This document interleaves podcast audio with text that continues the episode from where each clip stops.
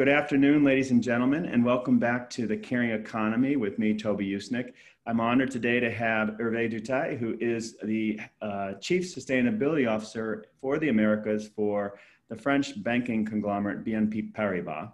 Um, I noticed when I first connected with Hervé that his title on LinkedIn was Happy Chief Sustainability Vision Officer, HCSVO, which is a title I've never seen before, but I like the spirit of it. So uh, Hervé, kudos to you. Can you tell us a little bit about Hervé Duteil and uh, which title you prefer and how you got where you got today?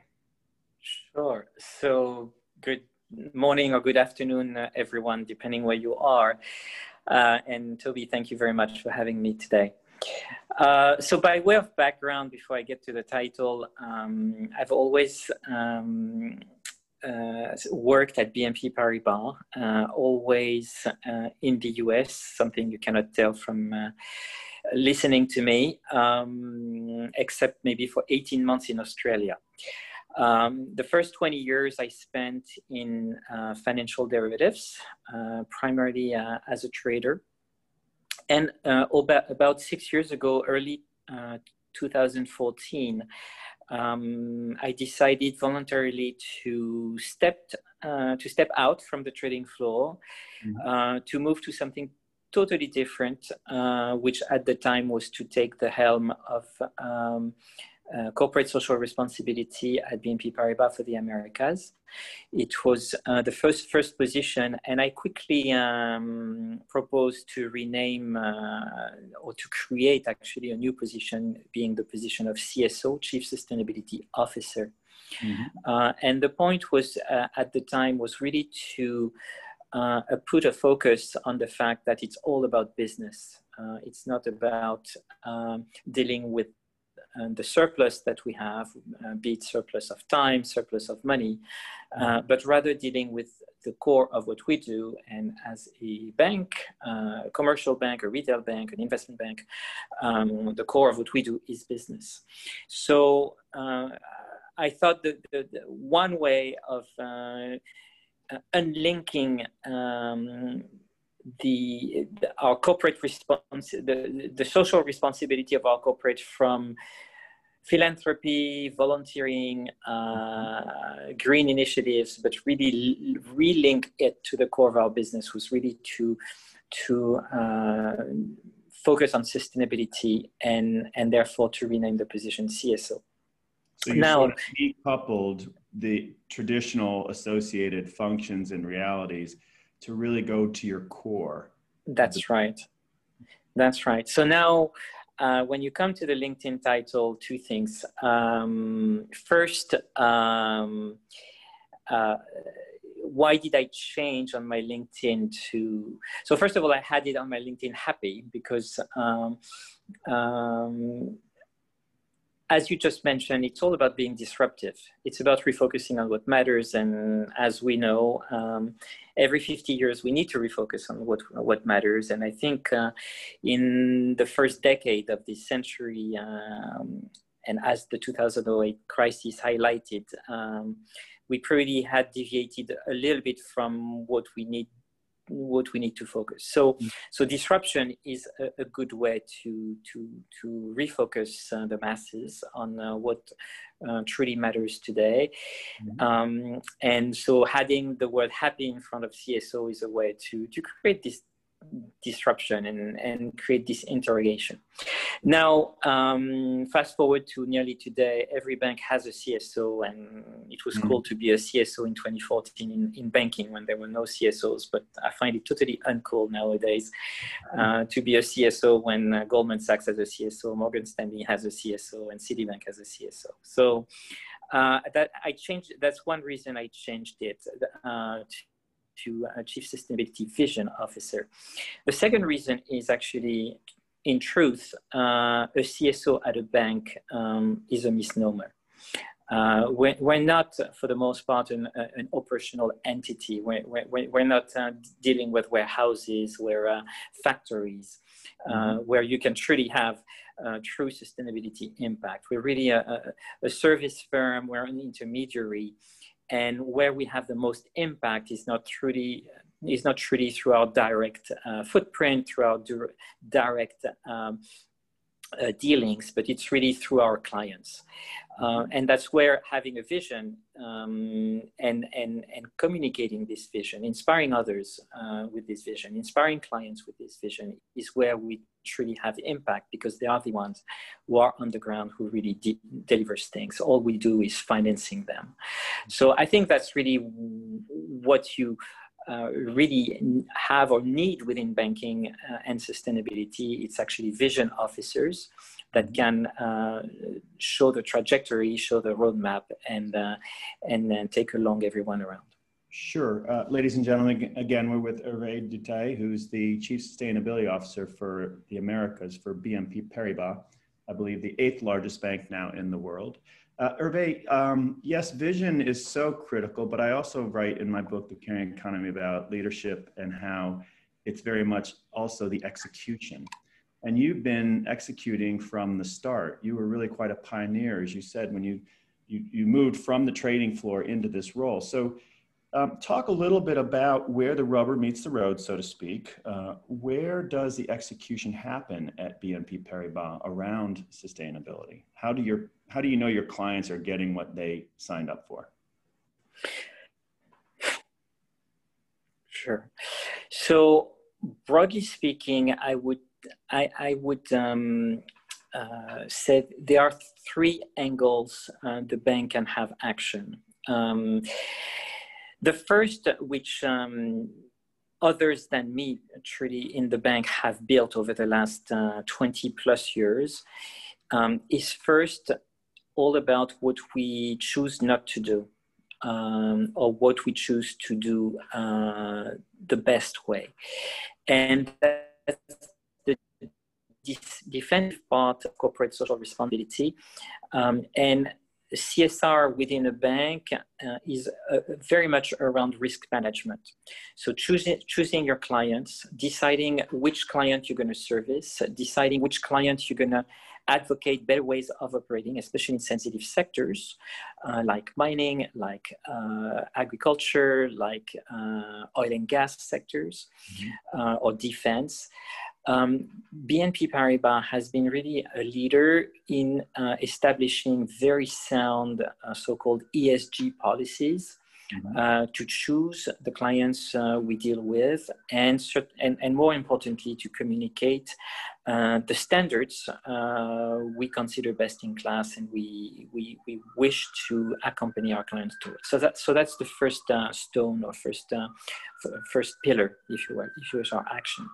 The second, again, staying in the traditional first, is, is everything around the engagement of our stakeholders. Um, so broadening from environmental issues more to social issues, uh, from uh, our suppliers to clients to uh, uh retail uh, consumers. Um, the, bank has had a lot of actions uh, helping communities where we're um, located um, serving cl clients who, uh, who are in underserved uh, regions, etc. So that's the second, second mm-hmm. angle of action.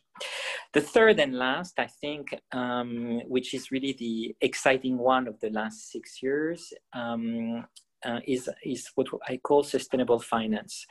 Um, so it's move it's uh, building on the defensive, of course, but now crafting products uh, that's going to uh, accelerate uh, the sustainability endeavors of our client.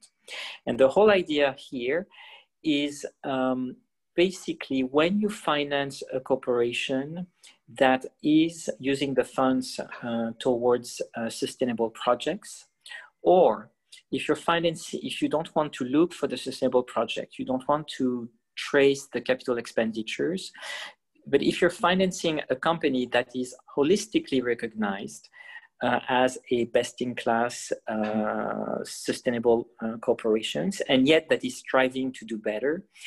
Well, the whole idea is when you're financing those projects or companies, uh, trying to, if we can provide incremental benefits through the financing, when that financing clearly relate to sustainability performance. So, so that's been the whole uh, premise behind uh, sustainable finance over the last six years. Uh, sustainable investing has been around for a long time. It started maybe in the early 70s, truly, but uh, the focus there was on building portfolios that, that were gathering uh, securities from companies that were uh, good from an environmental, social, and governance perspective.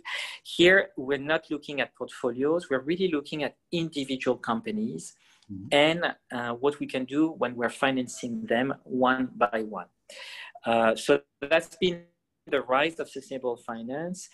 Um, so the idea is to provide incremental benefits. Those benefits can be, of course, a better uh, funding rate. Uh, this, of course, please clients, but actually, if they can achieve a better funding rate uh, because they, uh, they are demonstrating that they are reducing greenhouse gas emissions, let's say, uh, uh, at a uh, fast pace, good for them. But it can be also the ability to reach a broader set of investors. You have um, uh, sustainable investors that would not buy uh, securities from companies that have not been stamped sustainable. Uh, it can be an opportunity to communicate of your sustainability strategy to the financial community. It can be PR, it can be many things. So, so these are the, some of the benefits that sustainable finance is bringing to borrowers um, in the banking market and in the public uh, investor market. Now, and that would be my final word on this. Um, what we've done truly um, and that's where it gets really most exciting, it's to create a race to the top. Sustainable finance, let's be clear, um, is not truly financing things that would not be financed anyway. So uh, a green bond is nice, but quite frankly, most uh, projects uh, that have been financed with green bonds could have been financed with regular bonds. Uh, but where it gets exciting, it's the race, what I call the race to the top that it creates as borrowers are starting to use the, those sustainable financing products, they are showcasing their sustainability initiatives. They are uh, shining in bright light, if I may say, and they can do so because um, behind they have done or they're doing the sustainability efforts uh, that, uh, that, that are necessary to use those products. Mm-hmm. And as their peers see that, uh, it creates this incentive to emulate them. So all of a sudden, we create categories between green and brown, green and greener, greener and greenest, um, and and and and it create and human greed, if you wish, takes uh, takes over, and uh, and people compete to out, outbest each other. Uh, the good news is it's uh, to outbest for the best for the, for the better of society. So Hervé, um, again, uh, ladies and gentlemen, we're with Hervé Duteil, who's the Chief Sustainability Officer in the Americas for BNP Paribas, the French banking giant. Um, Hervé, can you give us a couple of examples of what success looks like in terms of sustainable finance? Uh, maybe some household names or stories that we may have seen in the mm-hmm. news would um, be uh, attributable to BNP, at least in part. Sure. Um, so I'll give you two examples. Um, one is um, it's a concept in, in a way we, we, we, pioneered in mainstream finance. The first generation of product that sustainable finance has seen is what we call the labeled use of proceeds products. So the, the most famous one is the so-called green bond. Uh, and the whole idea is it's a regular bond, uh, but um, the issuer of the bond is uh, committing to use the funds for, let's say, some green purposes, such as building wind farms. The second generation of product uh, has moved away from looking at how the funds are being used, but instead is looking forward uh, and um, is uh, going to look at uh, future outcomes. And we're going to measure the impact over the years. And if the impact, uh, if the measurements is uh, meeting some targets, the uh, borrower will get a reduction in interest rate. And conversely, if uh, the results are um, past a certain negative threshold, let's say, uh, there will be a penalty associated with that. So I'll give you two, two stories uh, uh, along uh, that. The, the very first time we applied it was in 2016, if I'm not right, if I'm not wrong, in supply chain financing. Uh, with um, uh, Puma, you know, the uh, sportswear manufacturer, um, Puma uh, came to us and um, we wanted to look at a product where we could give incentives to their suppliers uh, to do better on sustainability performance. So banks have been financing supply chains for large corporations forever. Uh, it's kind of a win-win situation. The, uh, the large corporates such as Puma wants to pay as late as possible, like three months later uh, than when they do the purchase. Conversely, the supplier, especially in emerging markets, um, is cash constrained and wants the money right away. Uh, so banks have been doing this, those type of financings forever, where we give the cash immediately to the supplier at a discount, but we discount the invoice at a credit um, rate that is reflective of the large corporate. So in other words, the, the small supplier in emerging market can borrow money for three months at the rate of Puma or any uh, Fortune 500 companies.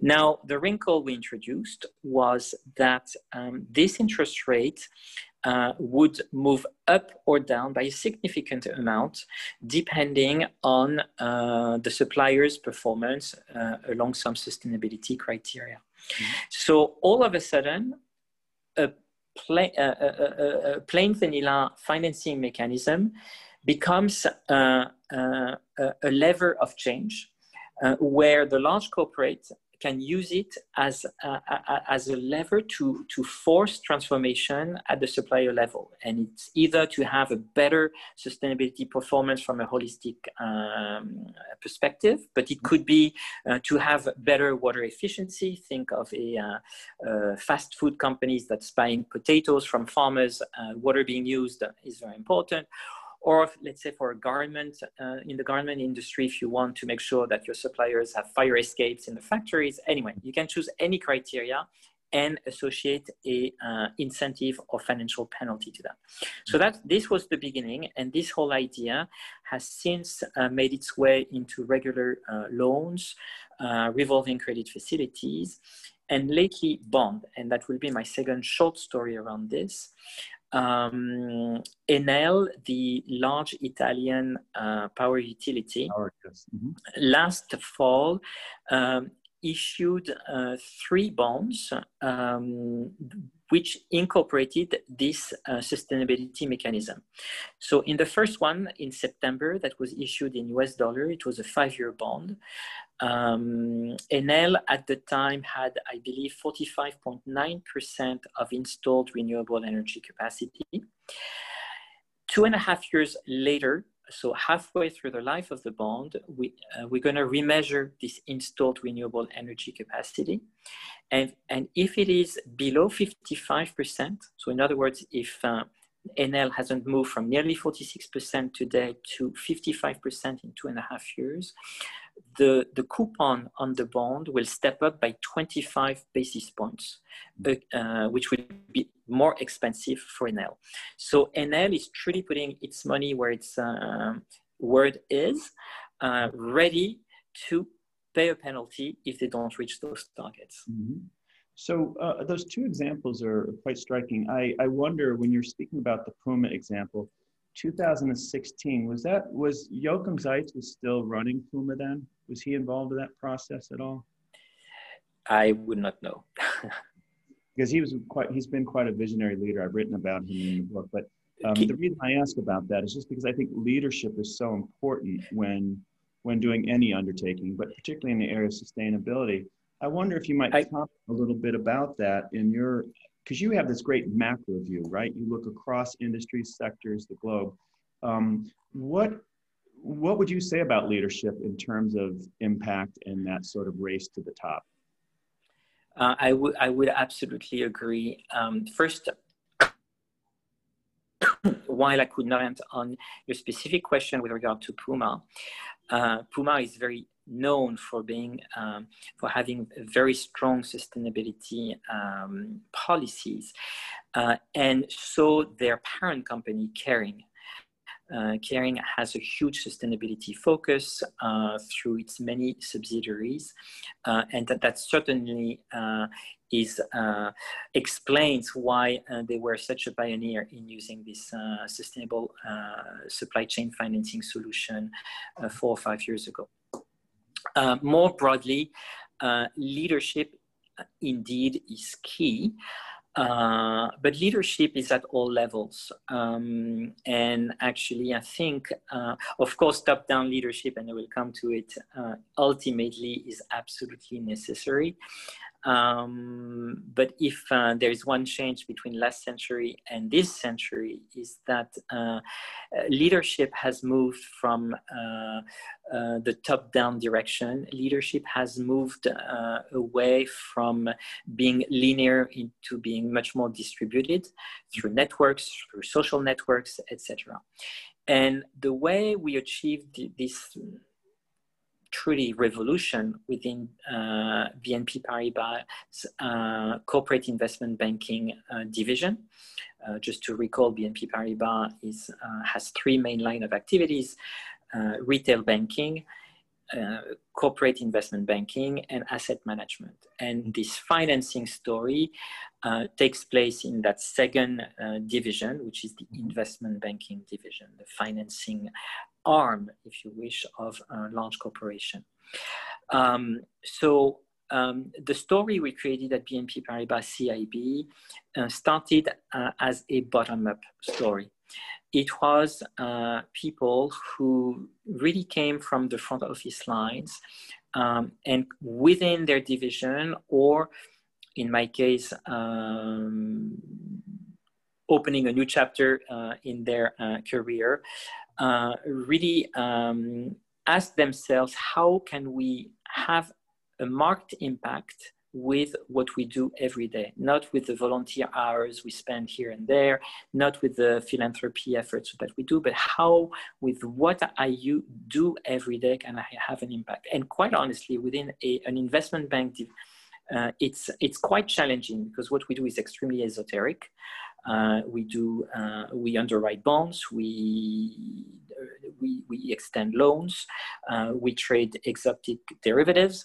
Go and change the world with that. But that's really the the the, the question we ask ourselves. Um, and and within a couple of years, I would say uh, we had several hundred uh, people within our CIB division spending a certain amount of time uh, on those questions. And that's when uh, upper middle management, I would say, uh, paid attention, mm-hmm. saw that there was a movement, um, and started to really lay the ground to support this bottom up movement. And the third stage of the rocket was the upper management uh, a year or two later. Um, embracing the whole initiative, and, and that was where top down meets bottom up, uh, where you have uh, the distributed network, you have the passion within the trenches, and you have the top management setting the tone, giving targets, uh, even challenging targets to mm. galvanize and and and uh, the, the organization. And and today, sustainable finance is a key key priority of the bank. That's fantastic. Uh, ladies and gentlemen, again, we're with Hervé Duteil, who's the Chief Sustainability Officer in the Americas for French bank uh, BNP Paribas. I've written in the Caring Economy about uh, great brands being built from the inside out, Hervé. It sounds like that that was a grassroots effort within BNP Paribas to, to really embrace this. I wonder, I also like to say every so often that um, nobody's cornered the market on good ideas. So I, it sounds like you have this firmament there at BNP Paribas where people are thinking creatively about the bigger issues and how they can not be window dressing or, or greenwashing, but really live and breathe the, the change that we want to see. Is that a, a fair statement? Yes, no, it's really it's it's really true, and we uh, we are very lucky to have a management um, that has uh, really allowed us to to continue to operate um, as uh, as networks, I would say, um, instead of uh, overly organized, uh, especially uh, within traditional structures, uh, the effort. Uh, instead, they've helped uh, this bottom-up movement to continue to grow and blossom. Um, from the outside, it may look a little bit messy or it may look difficult to understand because we have probably at least, I can think at least of 20 layers you know, the sustainable finance uh, uh, layer within our global market division, the sustainable finance stream within our in, um, financial and institution banking network. Um, we have numerous, numerous layers and communities and networks with many overlaps. Uh, and instead of uh, crystallizing all of that within one single uh, top-down chain, uh, we have maintained and grown each of them, creating, of course, a lot of bridges and connection points, but that's how you maintain creativity. Uh, banks, uh, by nature and by necessity, um, um, typically must adopt uh, an, an, organization that's uh, at the opposite of creativity. Uh, because of the risks involved in our activities, we must segregate functions, we must segregate duties. Uh, so we are a very uh, uh, world, if that, if that word exists, I'm not sure, but where you have front office and back office, you have uh, businesses and functions, you have, and, and we tend to, but, but nowadays, um, business uh, ideas typically are hybrid between um, processes, I would say, and, uh, and traditional business. Think uh, what we used to call IT today, we call digital. What we used to call CSR today, we call sustainability. Mm-hmm. Um, you know, you uh, if you try to grow sustainable finance from the CSR function, uh, you'll never make it a business. On the other hand, if you try to grow sustainable finance within, let's say, a trading division, it's going to be dead within three days because it doesn't produce yet a penny. Uh, so it's how you manage this tension. Um, and and we were very lucky to have uh, a management that understood that very well, even though the 99.9% of the bank is uh, built on a very uh, clear segregation of duties. For sustainable finance we've been managed we've been able to uh, to really cross many many many lines that have uh, um, promoted creativity and, and enabled us to pioneer a lot of new products. That's fantastic. It actually sounds organic in nature which seems to just dovetail beautifully with the mm. concept of csr um, as i've also written in my book i do think that um, and a, a sort of utopian place is sort of where you are, where you're moving toward, which is that there's not one person who is responsible for quote unquote caring or sustainability. Really, it's a culture of continual improvement, and a, a, it's more of a direction than a point of arrival, right? Everyone has ownership and a responsibility for not just delivering on the bottom line, but also for a, a more responsible business, a more inclusive business, a, a, a, brighter future for more people, not fewer. So kudos to you and, and the team at, uh, at BNP Paribas. Hervé, we're a little uh, running down on time. I wonder, there's so much more I'd love to talk to you about, but maybe we'll get you back another time. Could you maybe give us some final thoughts on, on the role of finance and sustainability and um, and uh, BNP Paribas' role in that? Uh, sure. So, apologies. Um, the as I said, um, I think that the role of finance is clear. That um, uh, I think we have to remember two things. The, the, the, one that it's it's going to be pervasive. It's the enabler uh, that is universal to all initiatives. And at the same time we must remain humble uh, remembering that finance by itself doesn't achieve anything. Mm-hmm. um, before the uh, before the covid-19 crisis uh, i was uh, at on a panel at one of the last conferences i uh, attended. And the um, the moderator um, in his intro was uh, telling how much uh, finance uh, was on its way now to save the world.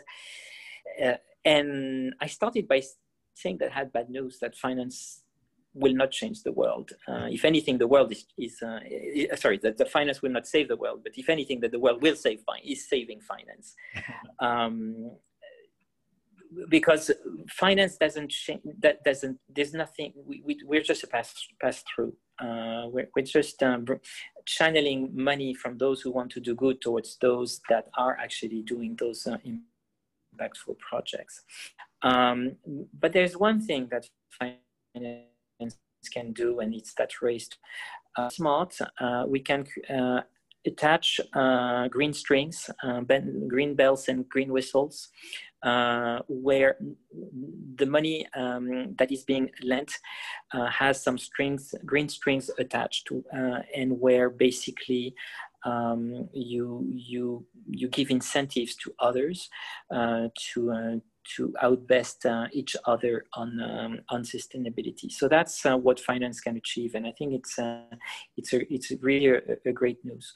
Uh, now that I think most have understood that idea, we we need to be careful, however. Uh, of uh, especially of greenwashing or social washing or sustainability washing, I think everyone has embraced the the sustainability um, I, um, it's available to all, uh, but I don't think everyone is yet ready uh, to commit the uh, ambitious efforts that are necessary. So uh, I think our role will slightly move from advocate, which we will remain, of course, to also guardian, mm. to make sure that um, uh, sure that sustainable finance is within reach from uh, for, for, for, of, of most, uh, but at the same time, it has a price uh, that I think everyone can reach, but one has to pay the price to, to, to be allowed to use those products. Yes, that, that's a great final point, Hervé. I, um, I have to say, when we see the, the significant growth in the ESG investment over the past few years, clearly it's one of the fastest, not the fastest growing areas of investing. And um, thankfully, there are brands like BNP Paribas who've been at this a long time with leadership such as yours. So, uh, to help us read, filter, and make sound investments. Um, ladies and gentlemen, again, I want to thank my guest today, Hervé Duteil, who is the Chief Sustainability Officer in the Americas for BNP Paribas, the eighth largest bank in the world. Again, Hervé, thank you, stay well, and please come back.